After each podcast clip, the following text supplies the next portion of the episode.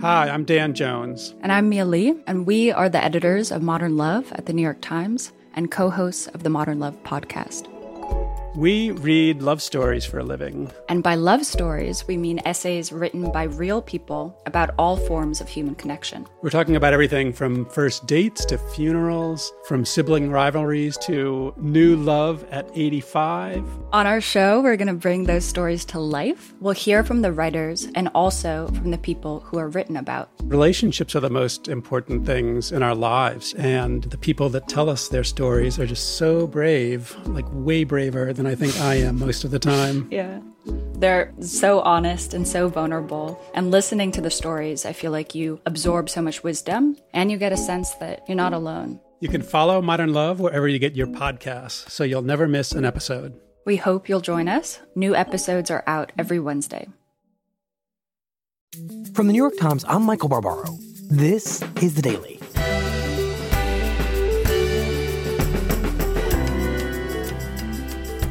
Today, after the divisiveness of the 2016 election, the Women's March became a historic symbol of unity. Two years later, a rift has formed.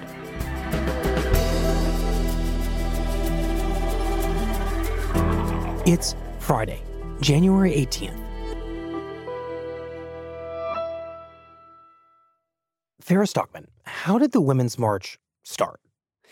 So it started with an idea floated on Facebook by a woman in Hawaii who just said, We ought to have a big march against Trump. And it went viral. And a group of women in New York City wanted to turn that idea into a reality. And one of the first central organizers was a white Jewish woman named Vanessa Wruble. And she asked around and said, We need women of color. She asked some friends, Do you know any women who would be good at helping to plan this march? And she got given the name of Tamika Mallory, who was a black gun control activist, mm-hmm.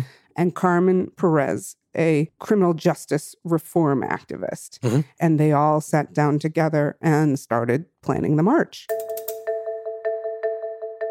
Well, more than 160,000 people are committed now to what's expected to be the largest demonstration in response to Donald Trump's inauguration. Organizers of the Women's March on Washington, which is set for the day after the inauguration, they say it's unclear just how big the march is going to get. So the march was huge.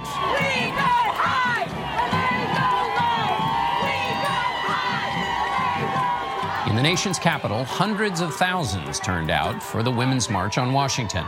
Organizers estimate that over 4 million more rallied against the Trump administration in some 670 sister marches in cities across the country and around the world.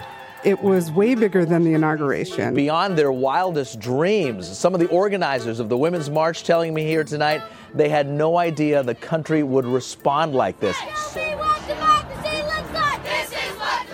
People came from all over, mm-hmm. from all walks of life. I'm Jan. I'm from Fort Payne, and I'm here because I think we should all have equality. We came from Durham, North Carolina. We took the train yesterday morning. We got here. I am myself I'm a um, first generation immigrant, and this this really hits home very strong. Like, As a black woman with a 30 year old black son that lives in New York City, it should be an issue for all people that our children are safe. We do not and we will not choose to deny our queerness, our lesbian, gay, or trans selves.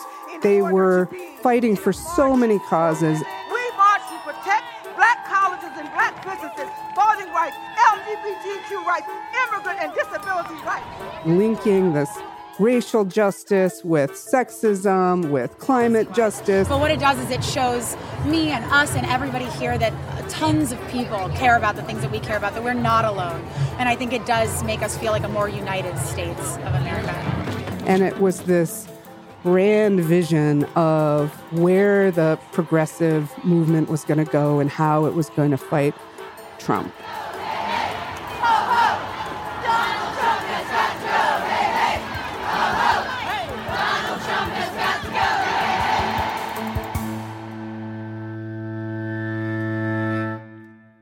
But behind the scenes was a different story. There was this growing tension, sort of a feud brewing, that was all about power and privilege and who gets to claim the mantle of the women's rights movement. Mm-hmm.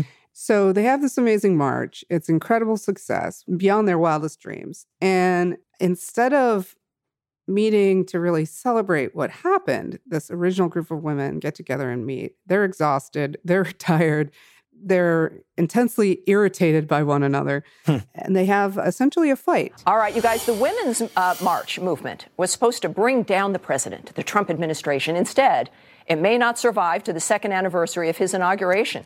And what happened? So, Vanessa Wruble had invited these women of color to join the leadership team. And she imagined that they would be equal partners with her and they would put on the march together.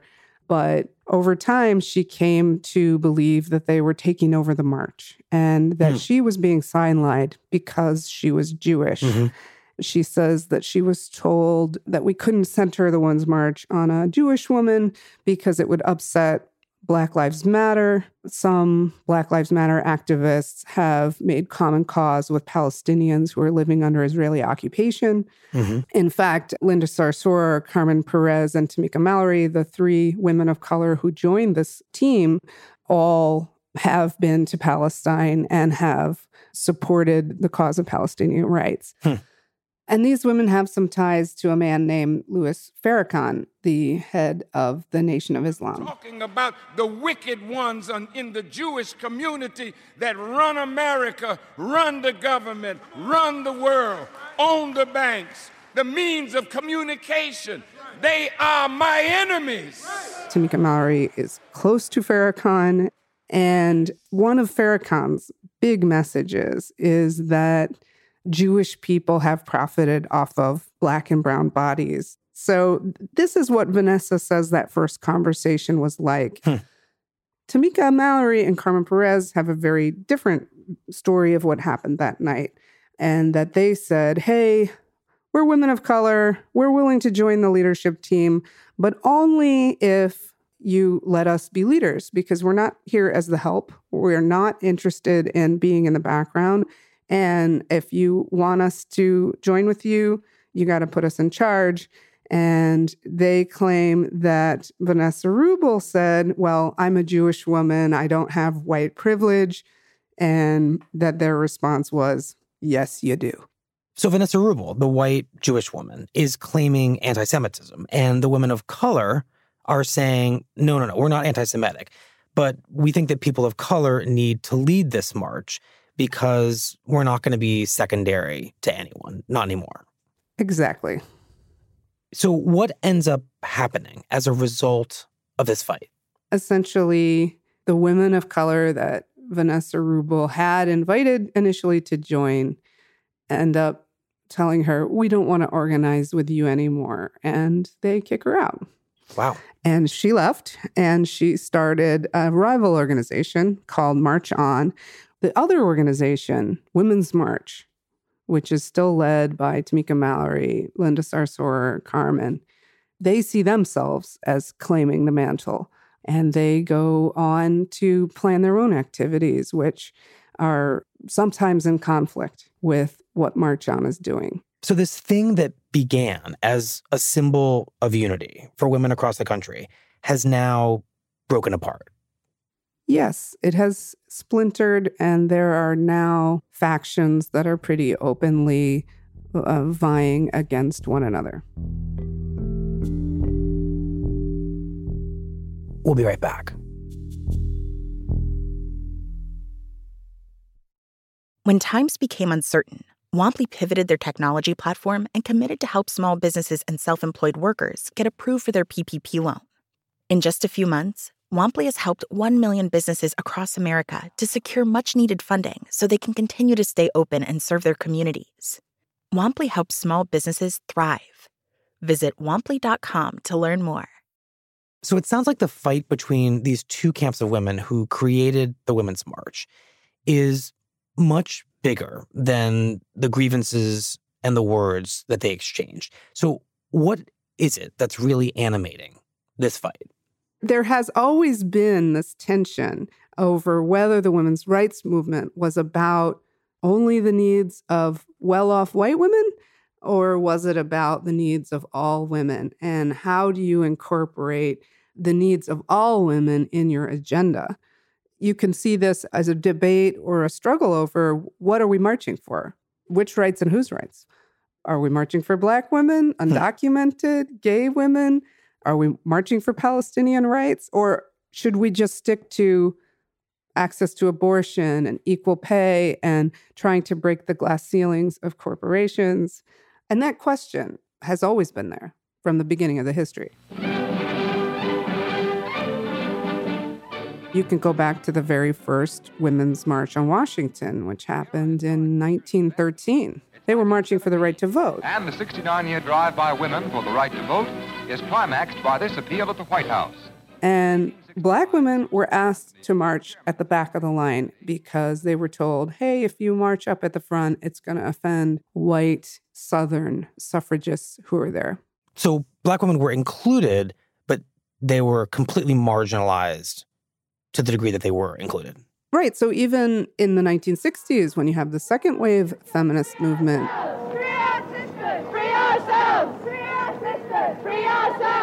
when you look at Betty Friedan and the feminine mystique, it was all about suburban white women who were really bored with their lives. Each woman had been struggling with all these things alone. I mean, that if, if she was a person, if she felt there had to be more somehow than baking bread, or so, uh, she was a freak. There was something wrong mm-hmm. with her. Mm-hmm. But in my own suburb, it was so threatening, you know, to, mm. to I think, to the other women that I had the carpool with and I sort of became a leper, like a, a, a pariah, and uh, it was just too threatening at first to some of these other women. Well, so Betty Friedan really wanted to portray the women's rights movement as upstanding and normal. You know, it doesn't mean that we give up the home, but it has to be a different kind of home. We can't just. She wanted this to be socially acceptable everywhere. And so she kind of whitewashed it. It was not about black women and Latina women who had always been working, right? They'd always they'd mm-hmm. always had to work. There were lesbians in that movement. She hid them in the closet and under the rug. She didn't want anything that looked radical. And I think that was a tactical choice on her part. She didn't want it to be threatening.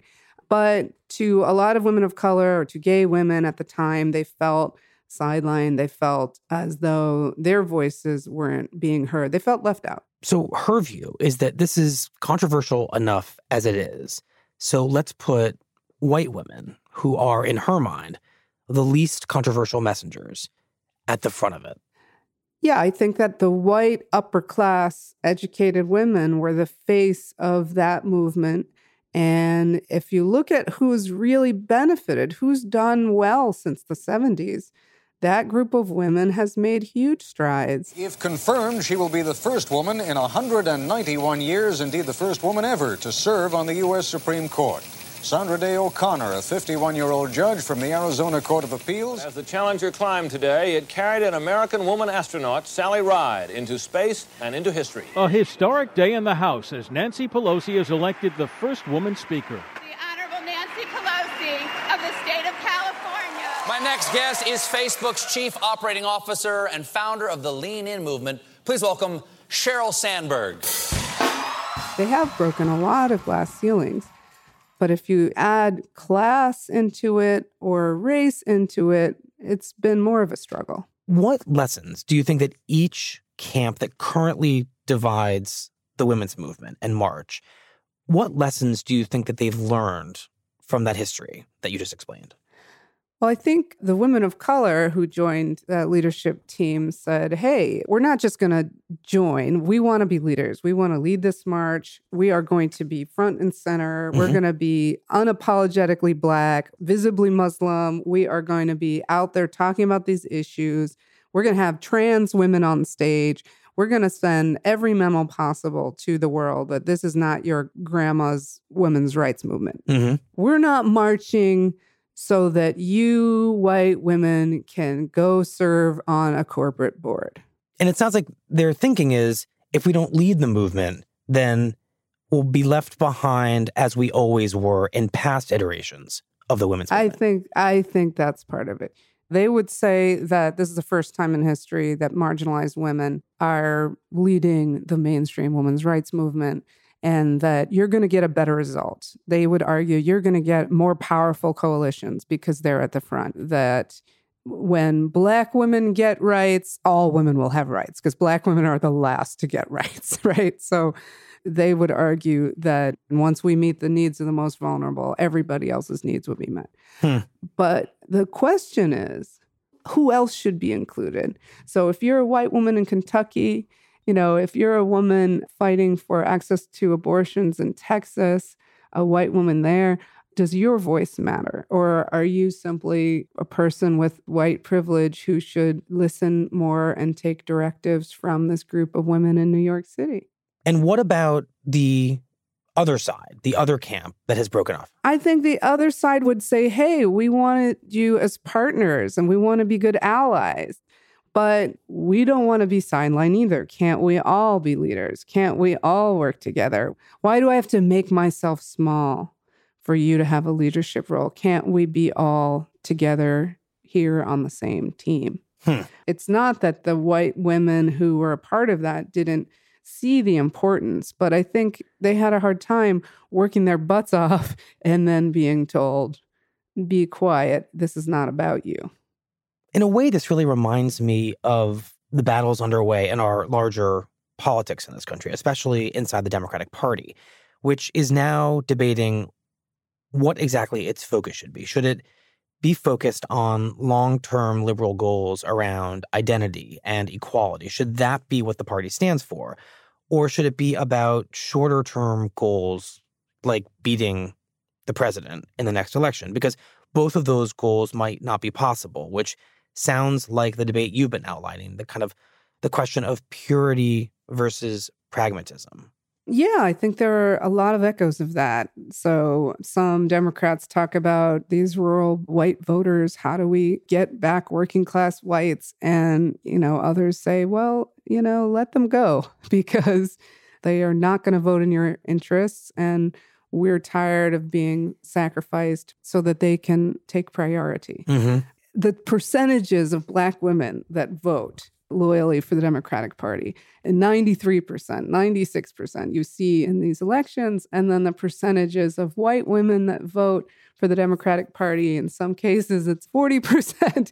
so, I mean, that alone has been used, those statistics are used by women of color who say, we're the loyal ones. Hmm. We're the ones who need to be put forth as the leaders because we're the ones who actually get it done and go out there and vote.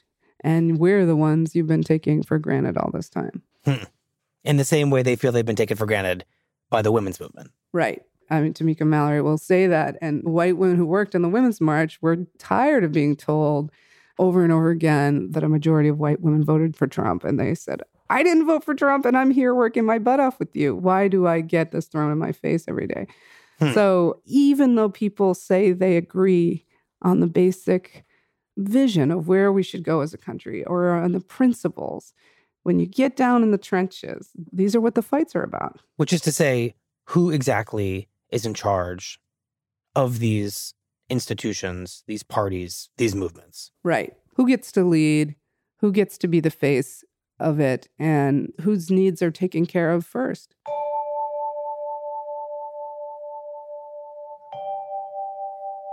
So, Farah, this weekend, there will be marches in many big American cities. What is that going to be like?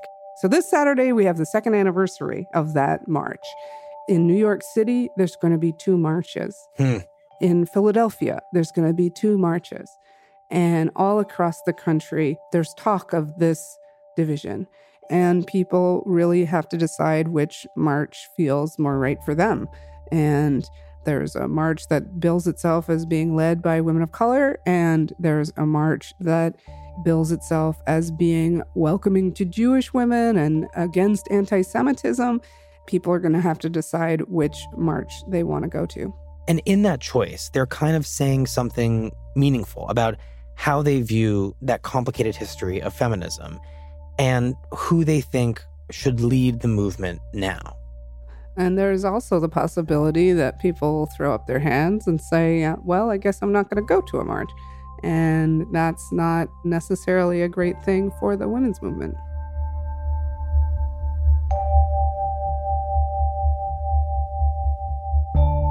Farah, thank you very much. Hey, thanks so much for having me.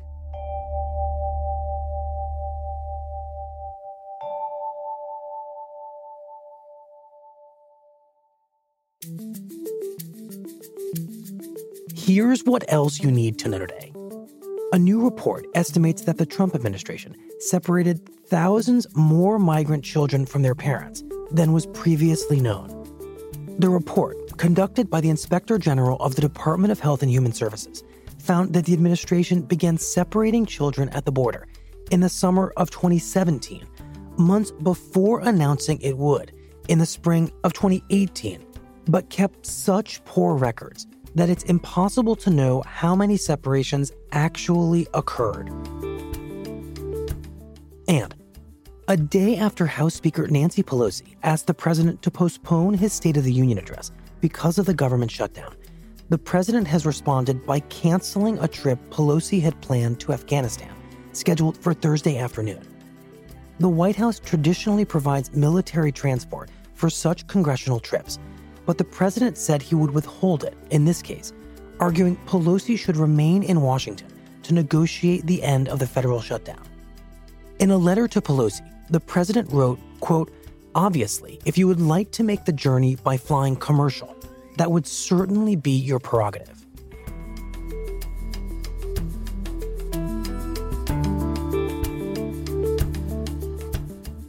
The Daily is produced by Theo Balcomb, Lindsay Garrison, Rachel Quester, Annie Brown, Andy Mills, Ike Sries Claire Tennyskertter, Michael Simon Johnson, Jessica Cheung, Alexandra Leigh Young, and Jonathan Wolfe, and edited by Paige Cowan, Larissa Anderson, and Wendy Dorr.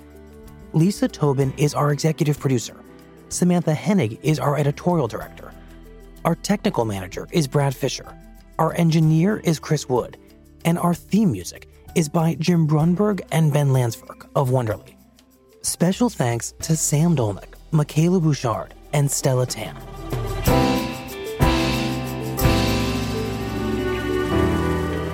That's it for the daily. I'm Michael Barbaro. See you on Tuesday after the holiday. You're still running your business on QuickBooks? More like quicksand. The bigger your company grows, the faster you sync with outdated software.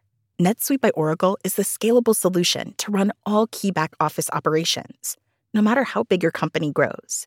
93% of surveyed organizations increase visibility and control since making the switch from QuickBooks to NetSuite. Right now, NetSuite is offering a one-of-a-kind financing program. Head to netsuite.com/daily. That's special financing at netsuite.com/daily. netsuite.com/daily.